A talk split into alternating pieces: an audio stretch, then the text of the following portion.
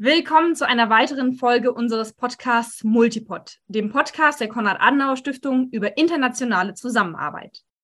Heute sprechen wir über die Organisation der Vereinten Nationen für industrielle Entwicklung, abgekürzt UNIDO. Multipod, der Podcast der Konrad-Adenauer-Stiftung über internationale Zusammenarbeit. Die UNIDO ist eine Sonderorganisation der Vereinten Nationen und hat das Ziel, die industrielle Entwicklung in Entwicklungsländern und Reformstaaten nachhaltig zu fördern. Sie hat ihren Sitz in Wien und ich freue mich, den Generaldirektor der UNIDO, Herrn Dr. Gerd Müller, zu unserem Gespräch begrüßen zu dürfen, der gleichzeitig auch noch Altstipendiat der Konrad-Adenauer-Stiftung ist. Herzlich willkommen, Herr Dr. Müller. Ja, ich freue mich sehr. Ich bin Leanne Schwitzer und bin ansonsten hinter den Kulissen für die Postproduktion des Podcasts zuständig.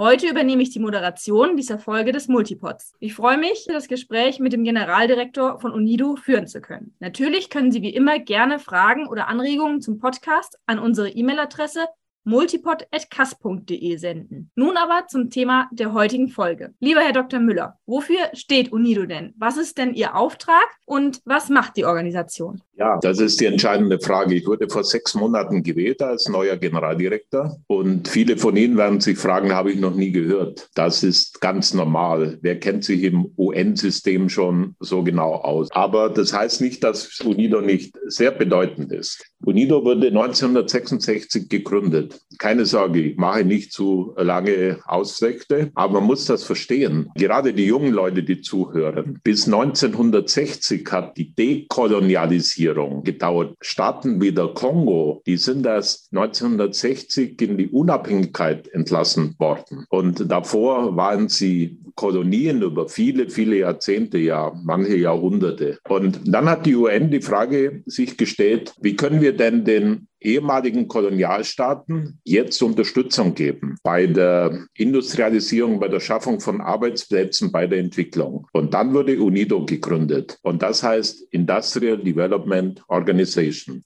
Man würde heute vermutlich sagen UN, wirtschaftliche Entwicklung. Also die Industriestaaten, die Reichen der Welt geben Unterstützung zur Entwicklung der Entwicklungsländer und der Middle-Income starten. Das war die Ausgangsidee und heute sind wir 60 Jahre älter. Unter diesen ganzen UN-Organisationen, die es ja gibt, ist die UNIDO ja vergleichsweise klein. Das drückt sich ja zum Beispiel auch in dem verfügbaren Budget, das dann entsprechend beschränkt ist, aus. Welche Möglichkeiten gibt es aber trotzdem bei der UNIDO und welche Einschränkungen gibt es dadurch aber auch? Also wäre UNIDO nicht gegründet worden, müsste man es heute machen wegen der großen Herausforderungen, deren wir uns stellen müssen. Erstens, wir sind eine interconnected Welt heute. Alles hängt mit allem zusammen. Und wir können nicht sagen, wir in Deutschland, wir in Europa, wir interessieren uns nicht für Ägypten, für die Entwicklung in Afrika oder den Schutz globaler Güter. Was ist UNIDO heute? Ich habe gerade eine Reorganisation auf den Weg gebracht. Wir sind die Plattform für Technologie, Wissenstransfer und Investitionspartnerschaften von Industrieländern mit Entwicklungs- und Schwellenländern. Das heißt, die großen Herausforderungen der heutigen Zeit das ist eine Welt ohne Hunger zu schaffen. Es ist doch ein Skandal, dass wir in Deutschland die Hälfte der Pizza in Mülleimer werfen ich sage es mal so drastisch, ein Drittel der Lebensmittel vernichtet werden, aber 800 Millionen Menschen nicht wissen, was sie morgen essen können oder müssen. Eine Welt ohne Hunger oder zweite große Herausforderung, Klimaschutz. Wir retten das Klima nicht in Deutschland oder in Europa. In der Europäischen Union, wir sind sieben Prozent der Weltbevölkerung. Die Schaffung von Jobs, wenn wir bis 2050 vorausgehen, dann wird sich Afrika bevölkerungsmäßig verdoppeln. Heute ist die Lage so, während wir am heutigen Tag diesen Podcast aufnehmen, sind 250.000 Menschen neu auf dem Planeten getreten. Jetzt denken Sie mal nach, die, die jetzt zuhören. Was meint er da? Ja, es sterben ein paar hunderttausend jeden Tag weltweit, aber es werden über 400.000 geboren und die Summe ist, es bleiben 250.000 Menschen zusätzlich im Jahr, 80 Millionen Menschen zusätzlich, die auf den Planeten treten. Und die hinterlassen einen ökologischen Fußabdruck. Also die großen Herausforderungen global der heutigen Zeit, wie ernähren wir eine wachsende Weltbevölkerung? Wie retten wir das Klima und globale Güter? Und wie schaffen wir, ich meine wir in der Weltgemeinschaft Hunderte von Millionen von neuen Arbeitsplätzen, insbesondere in Afrika. Und das sind die drei Hauptgebiete, auf denen sich UNIDO engagiert, indem wir unser Wissen, unsere Technologien und Investitionen mit Entwicklungs- und Schwellenländern zusammenbringen. Und Schlussbemerkung, das Positive, diese Herausforderungen, Probleme sind lösbar. Wir haben die Lösungen. Was uns fehlt, da meine ich die Weltgemeinschaft, aber auch uns in Europa, ist der politische Wille, mehr zu tun, als wir bisher tun.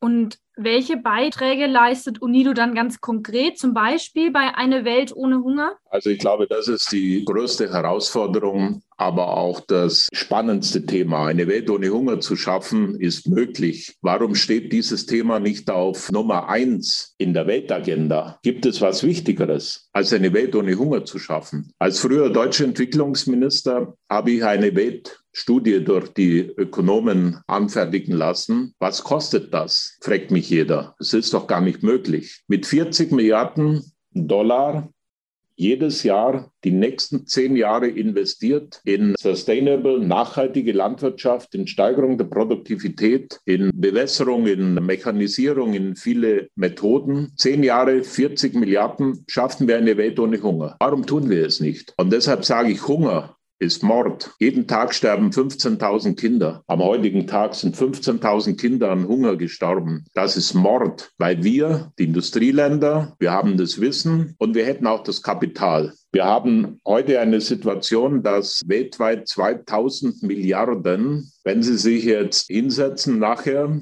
eine kleine Denkaufgabe. Das habe ich mal in meinem Ministerium gemacht. Das war gar nicht so einfach unter den Abteilungsleitern. Schreiben Sie mal 2000 Milliarden die Zahl auf ein Blatt Papier, wie viele Nullen das gibt. Und dann sehen Sie, welch unglaublicher Betrag das ist. 2000 Milliarden werden heute weltweit in Rüstung und Militär investiert weltweit 2000 Milliarden und 180 Milliarden in Entwicklungszusammenarbeit. Und diese Gelder wurden im vergangenen Jahr weltweit reduziert. Die Gelder für Entwicklungszusammenarbeit, die Gelder für Rüstung, Militär weltweit werden ständig erhöht. Und wenn ich nochmal darauf zurückkomme, mit 40 Milliarden im Jahr zehn Jahre könnten wir eine Welt ohne Hunger schaffen. Und das motiviert mich, eine laute Stimme zu sein für die Armen und für die Entwicklungsländer. Was tun wir? Wir bringen diese Technologie, das Wissen nach Afrika, nach Lateinamerika. Und ich nenne ein Beispiel, wie man das macht. Wir investieren in Agroparks oder in Musterfarmen, zum Beispiel in Afrika, wo wir zeigen, was möglich ist. Es ist möglich, zum Beispiel den Ertrag beim Weizenanbau oder Hirse oder Reis durch neue ähm, Saatgut, durch neue Sorten, nicht durch Gentechnik, nur durch neue Sorten. Ich erzähle Ihnen ein Beispiel. Wir haben eine Modellfarm in einem afrikanischen Land aufgebaut und dort eine Reissorte aus Afrika eingepflanzt. Heute kann man ja weltweit ein Screening machen unter Tausenden von Reissorten. Und diese Reissorte bringt in der afrikanischen Musterfarm von einem Jahr auf den anderen eine Verdreifachung des Hektarertrages. Das ist ein Beispiel, wie man eine Welt ohne Hunger schaffen kann. Und dazu brauche ich jetzt von Seiten von Onido nicht Milliarden. Wenn es von der Finanzierung her möglich wäre, was ist denn dann die größte Herausforderung bei der Umsetzung? Das ist der politische Wille, dass das, was ich jetzt erkläre, einleuchtend ist, aber die Umsetzer nicht vorhanden sind. Wir haben in der Frage Militär- und Rüstungsausgaben eine starke Lobby. Wo ist die Lobby für eine Welt ohne Hunger? Das ist der entscheidende Punkt. Die betroffenen Länder in Afrika, in Lateinamerika dazu bereit sein, selber mitzumachen. Und das heißt, Good Governance ist der entscheidende Punkt, um Investoren auch zu gewinnen. Wir wollen und brauchen die Privatwirtschaft, sowohl im Energiebereich als auch bei der Frage der Ernährungssicherung. Und Privatwirtschaft investiert nur dort, wo es keine oder wenig Korruption gibt und wo stabile Regierungen gegeben sind. Und da hat Afrika, da haben viele Länder natürlich Nachholbedarf. Jetzt ist es aber so, dass sich viele westliche Staaten, wie zum Beispiel Frankreich, Großbritannien, die USA oder Kanada, in der Vergangenheit eher von der UNIDO abgewandt haben und ihre Prioritäten auf andere Entwicklungsinstitutionen verlegt haben. Wie möchten Sie diese Staaten wieder für die Arbeit der UNIDO gewinnen und wie zuversichtlich sind Sie, dass es Ihnen in Ihrer Amtszeit gelingen wird, diese Länder zu einer Rückkehr zu bewegen? Also grundsätzlich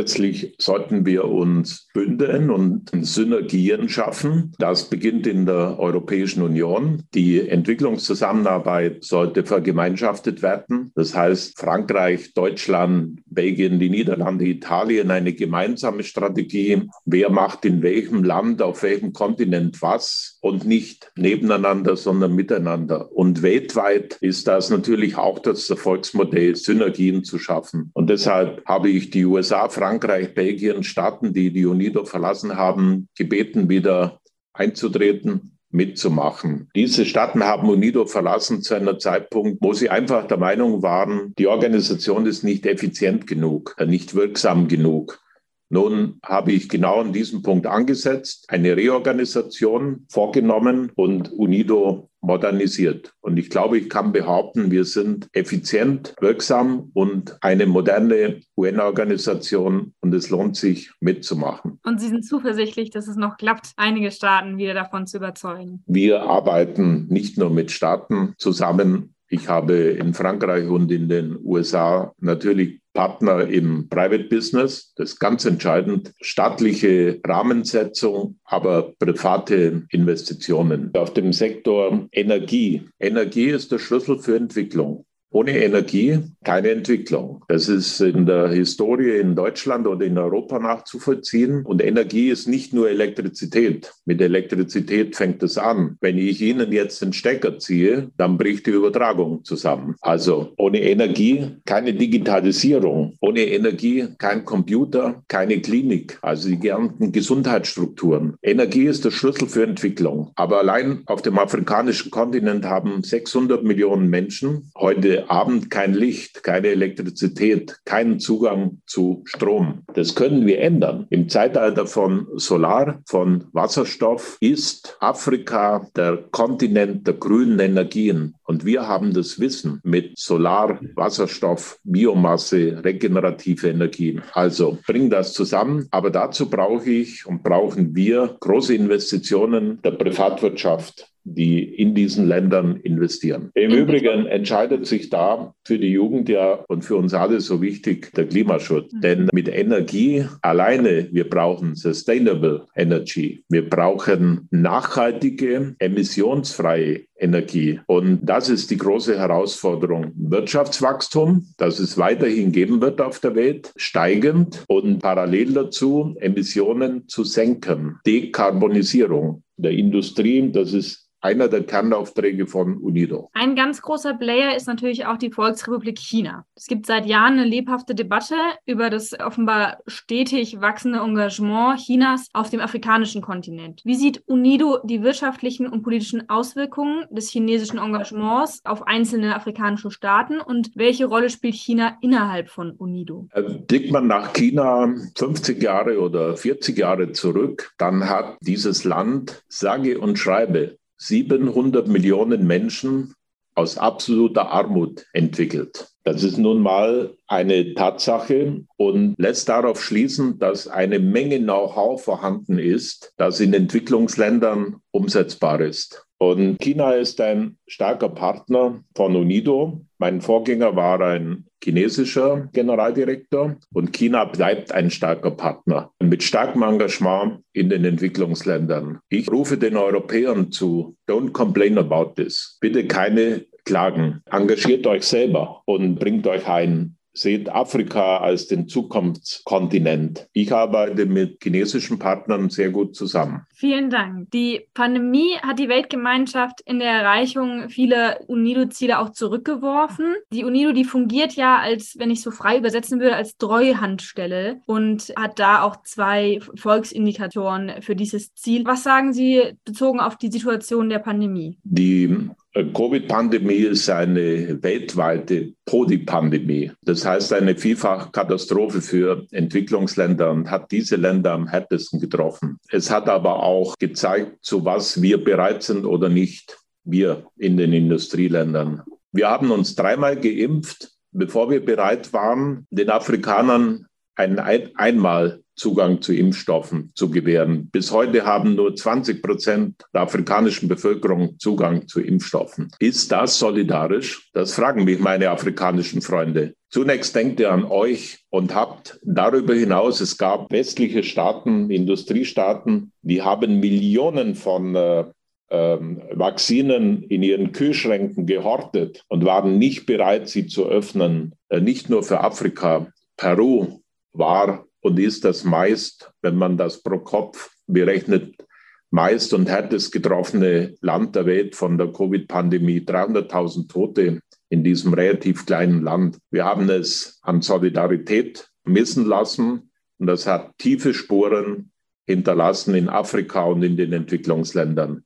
Jeder Mensch hat ein Recht auf Leben und ein Recht auf Leben in Würde und deshalb müssen wir neu denken umdenken, auch in der Frage der gemeinsamen Verantwortung bei der Bekämpfung solcher Pandemien. Denn die Pandemie dort war nicht nur, dass die Menschen an der Krankheit gestorben sind, an der Infektion, sondern Wertschöpfungsketten sind zusammengebrochen durch den Lockdown. Millionen von Menschen haben den Arbeitsplatz verloren. Währenddessen wir in Europa und in Deutschland Milliarden, allein die Europäische Union annähernd 1000 Milliarden zur Stützung der Volkswirtschaften Europas einsetzt, zum Erhalt der Arbeitsplätze, um die Folgen der Pandemie abzustützen, Stichwort Kurzarbeitergeld und so weiter und so fort, haben die Entwicklungsländer keinen Dollar, um ihre Wirtschaft in irgendeiner Weise zu stützen. Und das wird sich langfristig aus wirken und auf uns zurückschlagen. Und deshalb rufe ich zu internationaler Solidarität auf. Wer hier stark sich engagiert hat, ist die Weltbank, ist der Währungsfonds und sind die UN-Organisationen. Bei aller Skepsis, die viele haben, gerade auch in Deutschland, überall, wo ich hinkomme, Not, Hunger und Elend herrscht in der Welt, weht die blaue Flagge der UN, die blaue Flagge der Hilfe, die Hilfe bringt, nicht nur UNIDO, UNICEF, UNDP, das Weltflüchtlingswerk, UNHCR.